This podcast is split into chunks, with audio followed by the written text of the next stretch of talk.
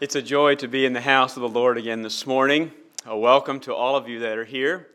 Uh, some friends of ours visiting with us this morning. It's so good to have Daniel and Michelle Holster and their family here. Uh, Jameson, nice to have you with us as well, and perhaps some others that are visiting with us. Uh, Lord bless you. Trust our time of, of studying God's Word can be profitable to our personal lives. A couple things I'll mention before we get into the message. The first is uh, for those of you who are planning to help with the Echo children's uh, activity this afternoon. We'll plan to meet here at 3:30. Just a reminder, uh, we were planning to do that last Sunday, and then the weather uh, kept us from that. So we anticipate doing that this afternoon, and appreciate your prayers on our behalf as we go out uh, to meet with the children. That God would bless that effort. Moving into the message here for this morning, I begin uh, with a question for you. Imagine that you were filling out an evaluation form about yourself. And one of the questions on this evaluation form was What is your level of love and appreciation for your church? What would you put? Or perhaps it would be better to say, Imagine that one of your brothers or sisters in the congregation were filling out that evaluation form about you or one of your friends was filling out that evaluation form about you, what would they put? How would they rate your level of love and appreciation for your local church? Uh, would they find it easy or would that be difficult for them?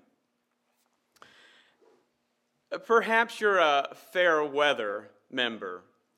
Uh, yes, you love and appreciate your church, when all the decisions are going your way. Or you love and appreciate your church when such and such is happening, or when you don't have to do this, or fill in the blank. But as soon as all the decisions are not going your way, then maybe you're tempted to, to start church shopping. Or maybe it doesn't even get to that point. Maybe it's not that you're thinking of church shopping, but maybe in conversations in your home or with your friends, it is very clear how you feel about that nonsense or whatever you might say about it. Or I asked you this morning, are you truly committed? You see, along with love and appreciation uh, for your local church comes another word, and that is commitment. Commitment. When I think about commitment, I different times think of, of Peter. Now, in John chapter 6, Jesus was teaching some very, some very deep and difficult things. And John goes on to write there that because of this, many that had followed Jesus, many that had walked with him, they went back and walked with him no more. And you can imagine how that felt to Jesus. You can imagine in his humanity uh, the rejection, the disappointment, the heartache of that. And Jesus turns to his disciples, those, the smaller group that was still with him, and, and he says, Will you also go away? And Peter makes this great confession he says, Lord, to whom would we go? You have words of eternal life. And we believe and are sure that you are the Christ, the Son of the living God. We believe and are sure that you are the Messiah. You are the one that was promised. How could we possibly go anywhere else? You are the one. Commitment. And so I ask you this morning what is the determining factor in your commitment to your church? Uh, is it your feelings? Is it your level, or I should say, is it your perceived level of spirituality of your congregation?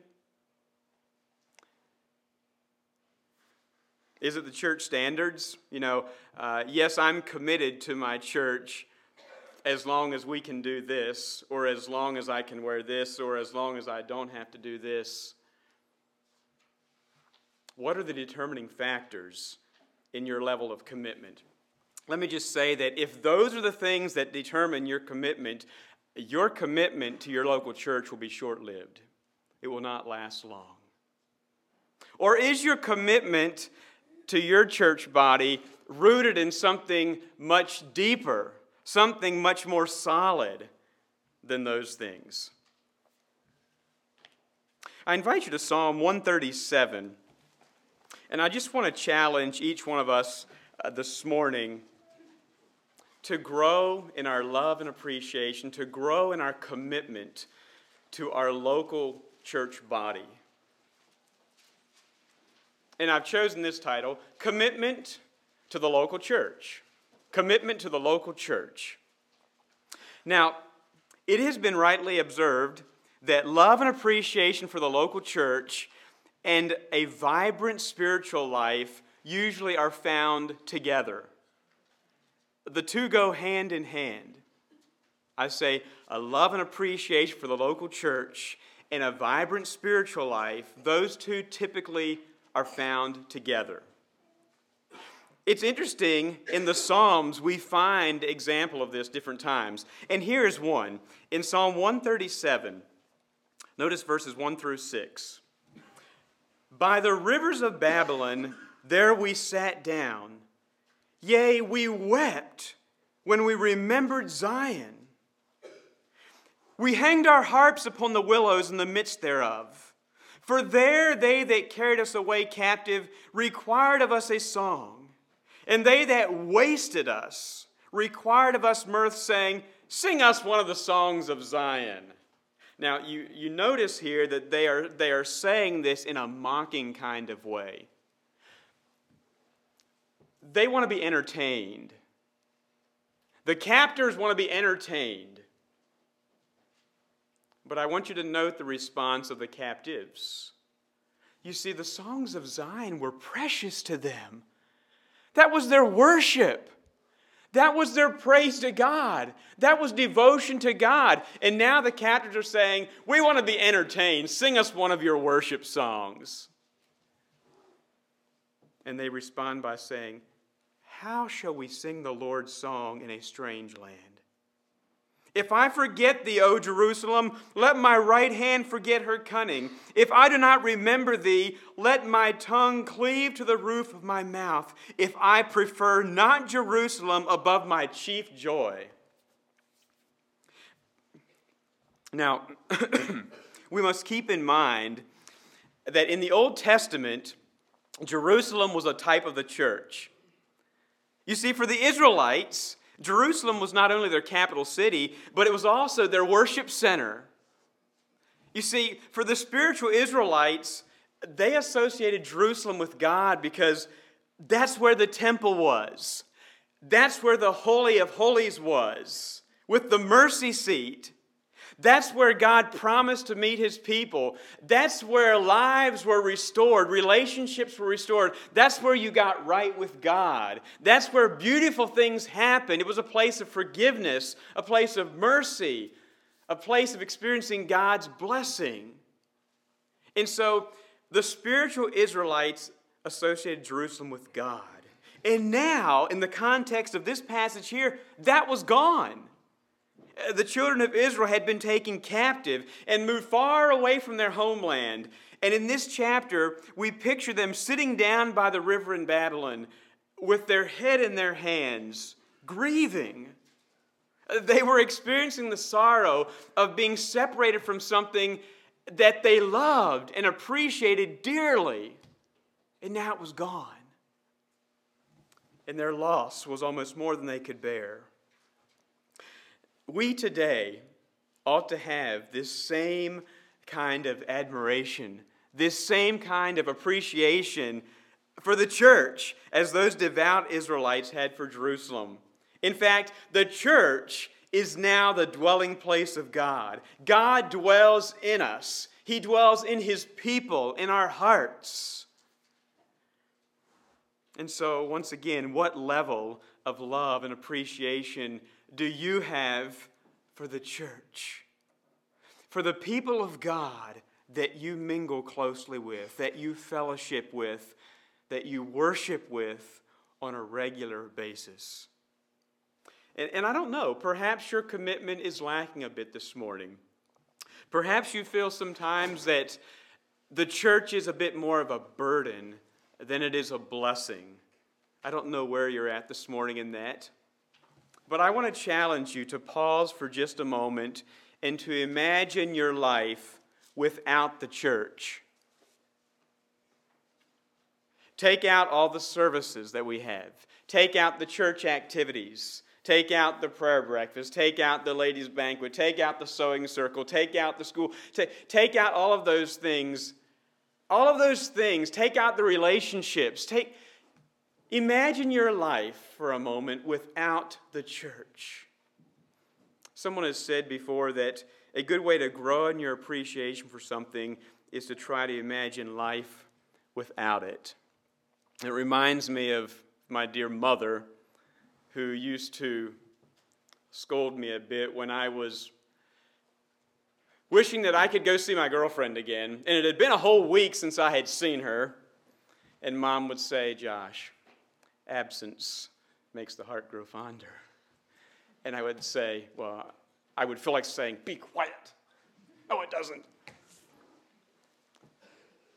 But you know, as I get older, I think there's truth in that. I see it a little bit more clearly, perhaps, than I did in that moment. But there's something true about that. That when you're taken away from what you love and appreciate, it becomes even dearer to you. And so, in this passage, the Israelites were experiencing life without the church, as it were. And their sorrowful spirit is a clear indication of the deep love and appreciation that they had for it. Verse 6 If I do not remember thee, let my tongue cleave to the roof of my mouth. If I prefer not Jerusalem above my chief joy, or if I do not consider that my highest joy, my highest priority in life, what is it that truly concerns you? What is it that brings the greatest disappointments to your life? What is it that keeps you awake at night? Is it that you recently lost a $1,000 or two in a business dealing? Is that what it is? Or is it that there's a brother or sister in the church that is struggling spiritually and needs help? Is it that there's a family in need that needs your assistance? What is it that truly concerns you? And I'm challenged by this little passage here to desire God, to desire God's people, to desire my church more than my own earthly interests. Now, let's go to Acts chapter 2, and I'd like to spend more time here. Acts chapter 2, and we'll look at the last number of verses of this passage where we have the example of the early church. Now, if there was ever a model church, this was certainly it. And yes, let me make it clear though, it was made up of people just like us, okay? Because sometimes we look at this passage and we hold them up as ideal. I mean, wow, they must have had it all together. Now, they did have some good things going, for sure. But they were people just like us. They were human beings. They had struggles. They experienced failures. They experienced discouragements. They were not perfect, but they had a very deep love for Jesus. Out of that love for Jesus came a love for each other. And that is very obvious in this little passage here in the latter part of chapter 2. But it's a beautiful picture of a body of believers who displayed sincerity of life, who displayed a commitment, unity, selflessness, selflessness, okay, uh, who displayed joy. I believe joy was a product of those things working within them. You see, their appreciation for the local church was made evident by how they related to one another. And I want you to get that. Their appreciation for the local church was made evident by how they related to each other. Or we could put it this way their salvation experience was validated by their sincere sacrificial love for each other. But why should that be surprising? Jesus said, By this shall all men know that ye are my disciples. Okay, that speaks of that salvation experience. By this shall all men know that you're my disciples if you really love me. No. If you love one another. If you love one another. That's proof that your salvation experience is real, is authentic, if you can love one another selflessly, sacrificially. And we find that in here. Let's start, with verse 37.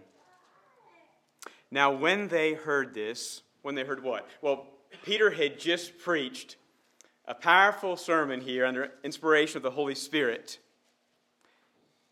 Now, when they heard this, they were pricked in their heart. They were cut to the heart. They were convicted. And he and said unto Peter and to the rest of the apostles, Men and brethren, what shall we do? Then Peter said unto them, Repent and be baptized, every one of you, in the name of Jesus Christ, for the remission of sins, and ye shall receive the gift of the Holy Ghost. For the promise is unto you and to your children and to all that are afar off, even as many as the Lord our God shall call. You, you see how the gospel was being opened up very clearly to all mankind. This was not just for the Jewish people, this was for everyone. Salvation truly is about Jesus Christ. And he was making it clear that in this new dispensation, salvation is extended to everyone. Everyone. Verse 40. And with many other words did he testify and exhort, saying, Save yourselves from this untoward generation, or from this crooked generation. Then they that gladly received his word were baptized, and the same day there were added unto them about 3,000 souls.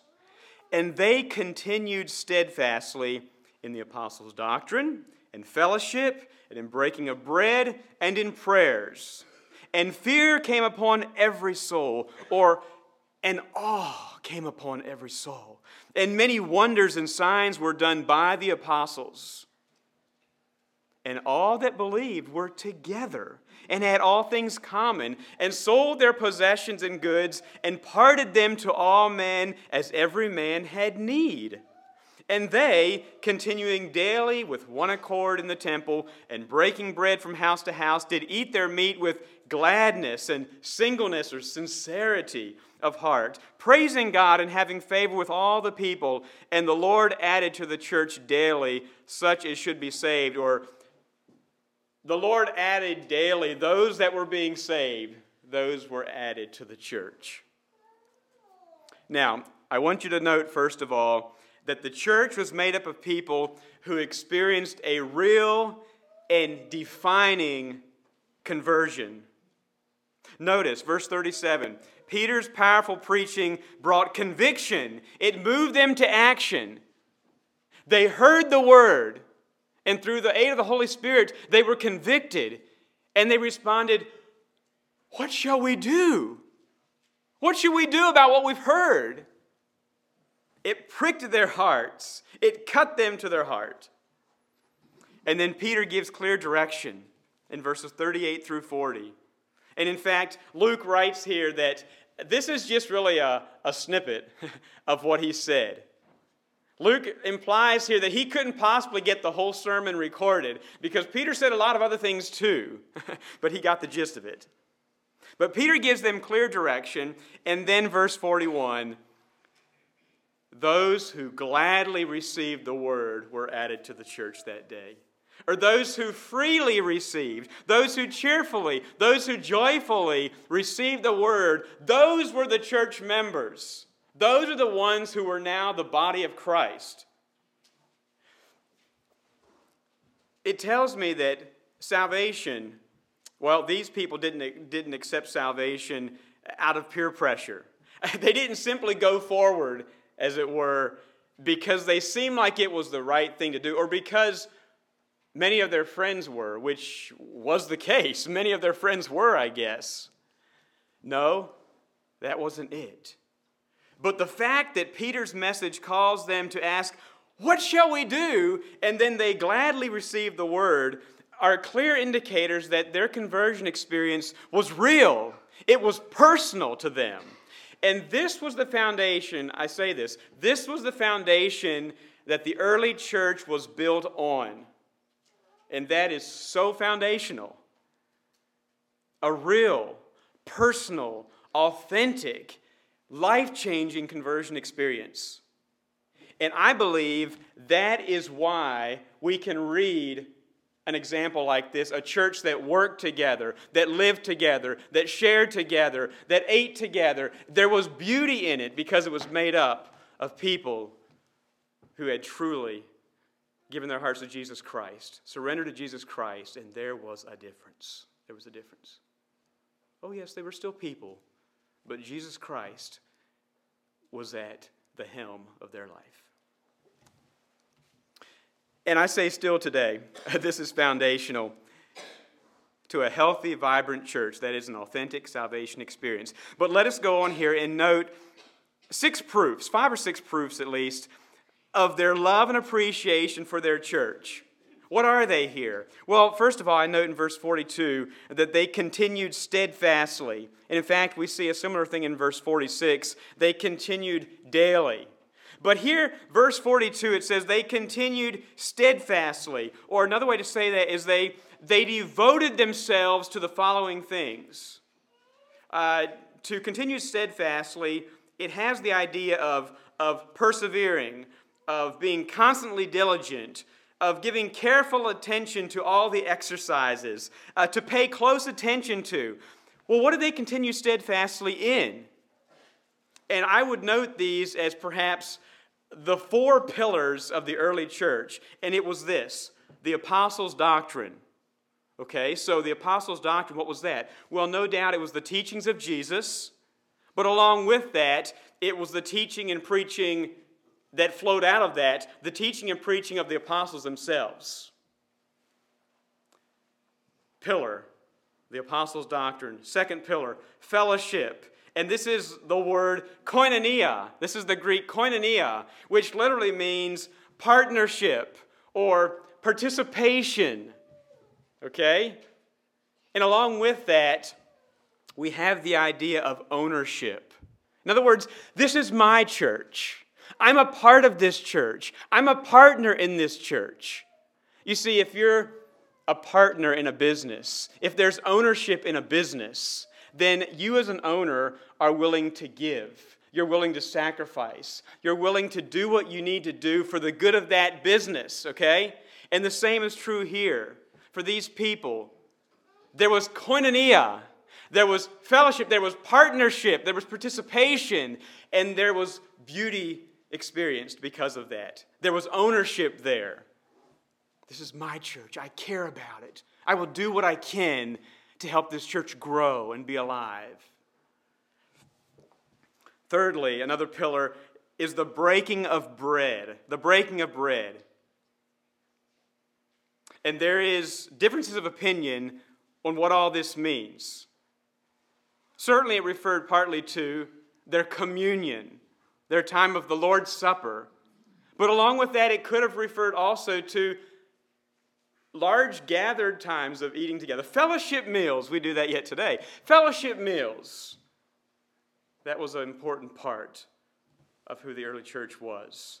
And fourthly, another pillar of the early church was prayer.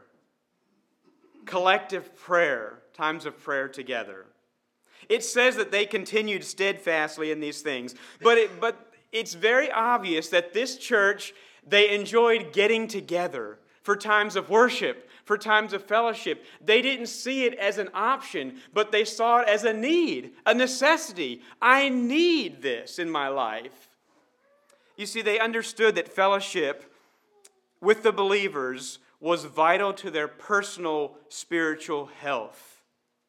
And, dear people, I, am concerned that as I look out in the broader Christian church, it's something that is, that is going away in modern times is going away. there is more and more uh, professing believers who don't see the importance of church membership and commitment to the local body. There's a spirit of individualism that is coming in among us and saying that I can have my relationship with God. I don't really need you because we don't really agree anyway. But I agree with God and I can have my relationship with God and I find peace there, but you, not so much. That is not the model we find from Scripture whatsoever. And so they understood that fellowship with the believers was vital to their personal spiritual health. And the fact that they con- uh, continued steadfastly indicates their commitment to Jesus Christ and their love and appreciation for each other. Let's note another proof here of their appreciation and love for the church, and that is there was unity. Verse 44a, there was unity. And all that believed were together. They were together. Verse 46, they continuing daily with one accord. There was a spirit of unity among the believers in that congregation. Let me just mention a few things here about unity. Now, biblical unity is not defined necessarily by cookie cutter perspectives, okay? Biblical unity does not mean that we will all think exactly alike, that we will all come out exactly alike in our understanding of a certain thing. In fact, uh, the strength and beauty of unity is found in differences. And the Apostle Paul makes that clear in various places.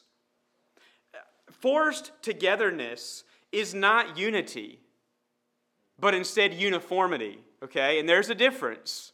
Because if you look up the meaning of those, uniformity has to do with not varying in form, okay? So the package all looks the same. There's uniformity. That's one thing. Unity has to do with a oneness in mind, a oneness in spirit, a harmony in spirit. Dear people, that is so much stronger. That is so much deeper. And I'm not in any way trying to, uh, to throw out uh, uniformity in, in togetherness in practice. That's not what I'm trying to say at all. I'm just trying to say that true biblical unity is that of the spirit of a person and not just simply the outer shell. That is where strength is. And we see that, I believe, in these people here. Uh, there was a togetherness, there was one accord that knit them together. And that was a proof that they appreciated one another. Thirdly, there was a genuine concern for needs. A genuine concern for needs. Uh, last part of 44, they had all things common. In verse 45, they sold their possessions and goods and parted them to all men as every man had need. Okay? And so they gave up their things, and instead they became a community that, that helped one another.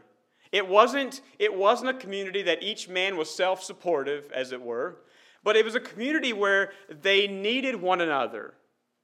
And in, I find it interesting that, that they did that purposefully. Like they put themselves in that position where they needed, I need something from Dan, and, and someone needs something from me, and we share what we have. I wonder sometimes if we're missing a little bit something with that. Like, too often times we feel like when we have to borrow something, like it's a, it's a, it's a, a picture of weakness or like, why is he borrowing that from me? Like, isn't he like why doesn't he have it himself? Or is he too poor to like did he not plan correctly? Or like sometimes we look down on on that. And in fact here i see that they purposefully structured their community so that they would need things from each other. I think there's something very beautiful about borrowing. And i, I think there's something about borrow, borrowing that builds brotherhood if we all had everything we needed and we didn't have to ask help or ask for anything, we would miss a lot of opportunity for fellowship and for community, as it were. But it's when we help each other, it's when we share our stuff with each other that we then have more opportunity to mingle and to talk. Those times of borrowing, I say, create brotherhood. There's something there that I think we could probably do a little better in some ways. And, and, and God help us not to look down on each other in those situations. I'm blessed by that example here. There was genuine concern for needs. They saw that. And so, our appreciation for the local church is made evident then when we have an eye for the needs around us. And then we do something about it. It's one thing to have an eye, it's another thing to do something about it. It involves giving our time, our energy, our money, and once again, it's not out of duty, but it's out of sincere love and appreciation for each other. And that attitude, I believe, was evident in the early church.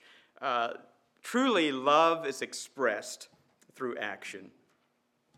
I note then that another proof of their love and appreciation for the church is that church was central. Verse 46 Church was central, and they continuing daily with one accord in the temple and breaking bread from house to house did eat their meat. With, we'll leave that for now. But, but the thrust there is that this was a daily thing. Their fellowship, their worship, their togetherness was a daily thing. Church was a priority in their lives. It wasn't just a place they went on Sundays, but it, the church was their brothers and sisters in Christ, who they fellowshipped with, who they were accountable to on a daily basis. You see, the church was their life. It wasn't just a place, it was their life, it was the people. And there was a, there was a necessity there for them to be together, and they felt that. And so, because the church was a priority, there were other things that had to take back seat. Is that not how it is in your life? When something is a priority to you, when something is a major focus to you, not everything can be a priority. Not everything can be number one. Other things had to take second place and, and further on down the ladder. But here, the church was a priority, and so no doubt there were other things that had to take back seat. It appears that these people, they saw it that way and were happy to do it. Now, I'm sure they had other things to do in life other than worship together and eat in each other's homes. I'm sure there were other things to do. But it speaks here of what was important to them, what was most important, what drove them, what really made them tick serving the church, meeting the needs around them, that was a priority. Their lives revolved around the church. And the priority of the church, I say, brought joy to their lives. Look at the last part of verse 46. They did eat their meat with gladness and singleness or sincerity of heart. It brought joy to their lives. And service does that, dear people. I know our flesh militates against that.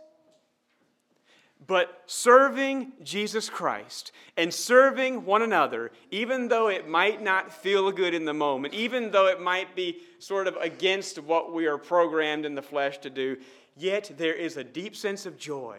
There's a deep sense of reward that comes with service. And we see that here. They related to each other with glad and sincere hearts. They served one another willingly. Their relationships were warm and personal. Well, it speaks here in verse 46 of hospitality, sharing in each other's homes. It, it sounds like that was something they did quite a bit. They shared in each other's homes, they opened their homes to their brothers and sisters, to the families in their church. And so there was hospitality, there was generosity, there was an openness, there was a transparency, as it were, in their gathering. And there's not even a hint uh, that they were doing this out of duty, but we can certainly gather that it was out of heartfelt concern and appreciation. And lastly, I would just say here, uh, they experienced sweet fellowship. Uh, verse 46 and four, verses yeah 46 and 47 I think bring this out. Uh, they experience sweet fellowship with each other. You know, when there is a lack of true love and appreciation for the local body of believers, the fellowship suffers. The fellowship suffers. But here we have a beautiful picture of those who, first of all, they experienced an authentic salvation experience. Flowing out of that was a love and appreciation for each other. And flowing out of that was goodwill, was sweet fellowship.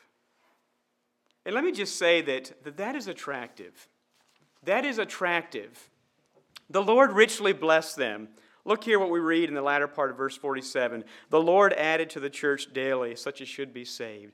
There's something beautiful, there's something attractive about a local body of believers that loves each other, that gives and takes, that is able to work through differences. There's something beautiful about that. And so the church was growing. There was spiritual growth. And along with that spiritual growth came a numerical growth. the numbers were increasing more and more. You know, I can imagine people looking on and saying, Wow, that's so beautiful. Do you see how those people interact? Do you see how they work together? Do you see how, when there's a problem, they go there and they spend time and they, they laugh with them and they cry with them? And I wish I could have that. I want to be a part of that.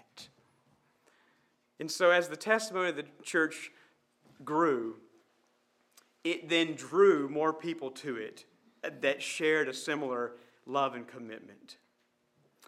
Let me just put it this way that church appreciation breeds church appreciation. Church appreciation breeds church appreciation. Let me just give a little word for us as parents on this matter. Where there are fathers and mothers that are joyfully committed to supporting and appreciating the church, the children will more quickly follow. Will more quickly follow. But, dear people, sadly, the opposite is true as well. When there is a lack of, of wholehearted love and appreciation for the church within the parents, well, the children are more quickly to follow that as well. Church appreciation breeds church appreciation. And so, a word to myself, a word for all of us as parents. Uh, may God help our homes to be seedbeds uh, for heartfelt church appreciation. Now, I'd like to note a few things yet. I want us to note briefly the Apostle Paul's incredible love that he had for the churches which he related to. Turn to 1 Corinthians chapter 1. And this is just one example. In fact, in every book he writes, the Apostle Paul has warm words of appreciation. He has words of love for the brotherhood in each city. Yes, even the Corinthian church of all churches, even the Corinthian church. But let us not forget that the church in Corinth had a number of very troubling things about it. Uh, one is the church had Judaizers who were the ultra conservative ones who sort of based their holiness on outward appearance. Okay? It's about uniformity.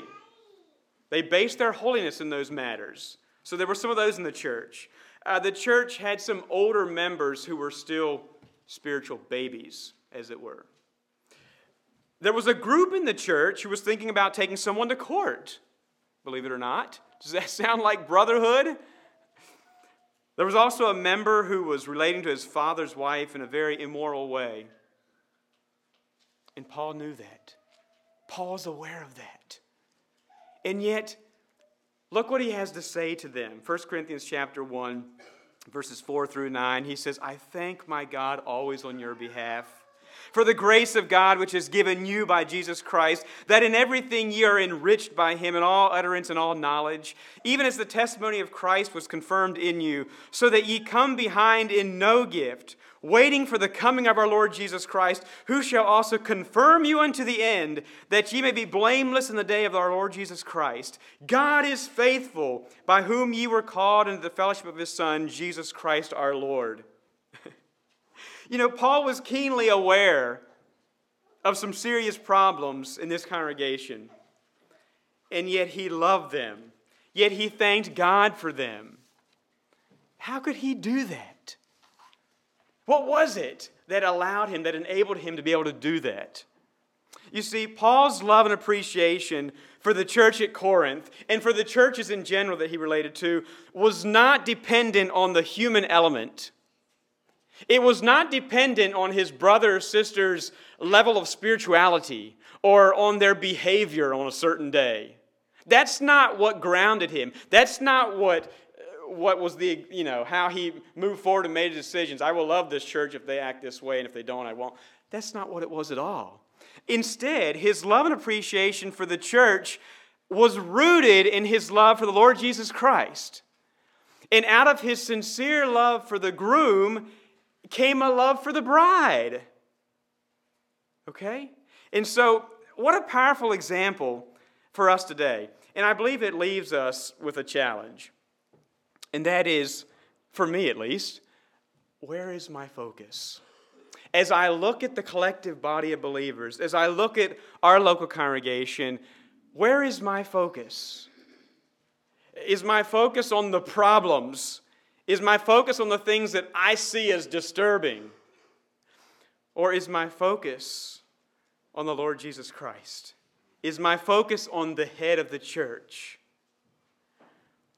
Let me just say that, generally speaking, people move in the direction of their focus people move in the direction of their focus. Even when that focus is negative and they don't like it, and that's something they don't want to be, they never intend to be, yet when that becomes their focus, generally speaking, people tend to move in that direction. That's a sobering thing to ponder. Where is your focus? What is it that consumes you? What is it that consumes your thoughts about our church? Is it the things you don't agree with? Is it the problems? Or is it Jesus Christ? Is it the head of the church? Something for us to ponder. I would like to close yet this morning from Ephesians chapter 5. Ephesians chapter 5, we enjoyed looking at the first part of this chapter in our Sunday school this morning, and I'd like to look at a few of the last verses here. But I'd like for us to note the greatest biblical example of church appreciation there has ever been, and that is the Lord Jesus Christ.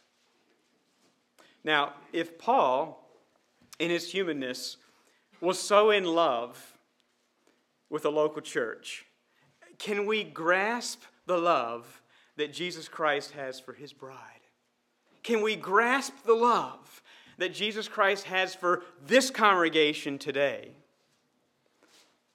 Now, we'll look at the last number of verses, verses 22 through 32. Now, oftentimes these verses are used maybe at a wedding or in a message about the family describing how a husband should care for his wife or how a husband should love his wife, and then also how a wife should respect and submit, and honor her husband. And I believe those applications are, are right, they're wonderful. But these verses are deeply descriptive of the love and appreciation that Jesus Christ has for his church. That's really what it's about. Because in the end, the Apostle Paul says, This is a great mystery, but I'm really speaking about Christ and the church. That's the thrust here. And so as I read these verses, instead of focusing on what the husband should do or what the wife should do, I want you to take special note of what Jesus has done and is continuing to do for his church. Ephesians 5:22. Wives, submit yourselves unto your own husbands as unto the Lord, for the husband is the head of the wife, even as Christ is the head of the church, and he is the savior of the body. Therefore as the church is subject unto Christ, so let the wives be to their own husbands in everything.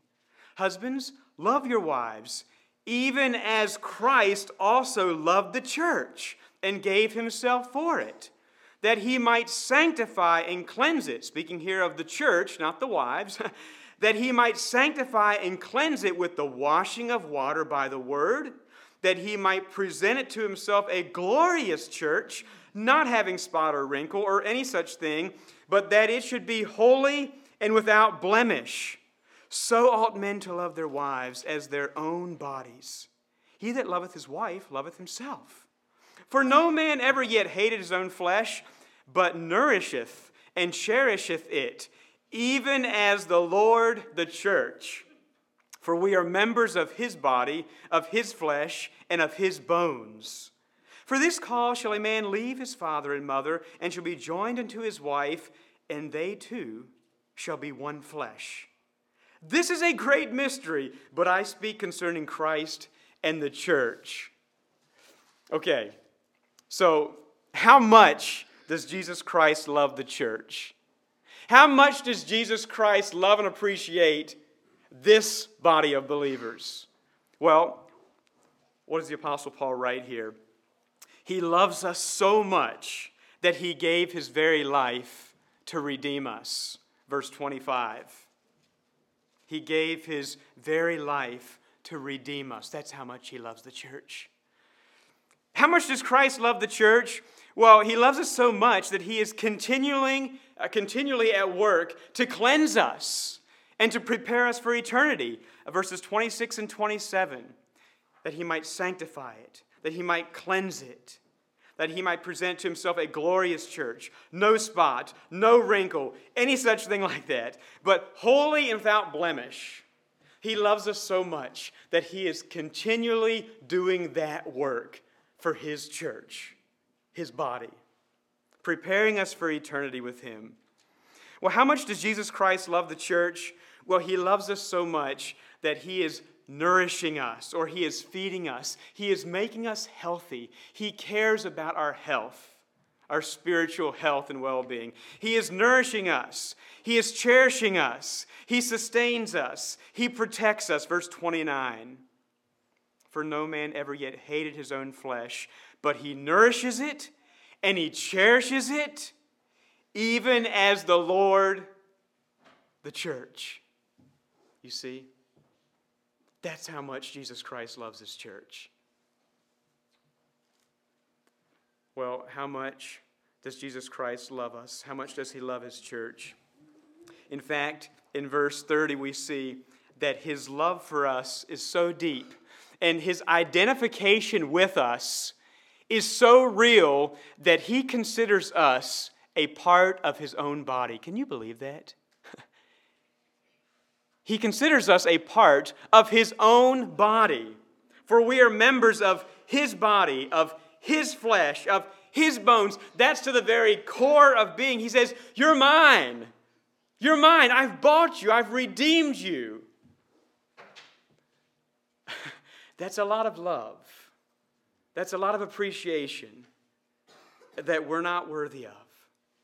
And yet Jesus says, You're a part of me to the very core. Well, truly, this is a great and wonderful mystery. It really is. And I say, if such love and appreciation for the church is this important to Jesus Christ, should it not be important to you and me? Should it not? Uh, we are to pattern our lives after his example, and certainly caring about what Jesus cares about is our true calling in life.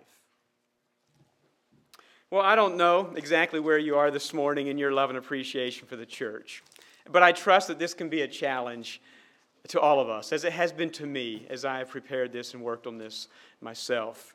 And it is my prayer that as we've looked at these examples in the Bible, that our appreciation for the local church will be strengthened, that it will give us a, a new and a fresh appreciation for this body of believers that we fellowship with, that we worship with, that we live with. And may we all come to experience the joys and blessings of commitment to the local body of believers.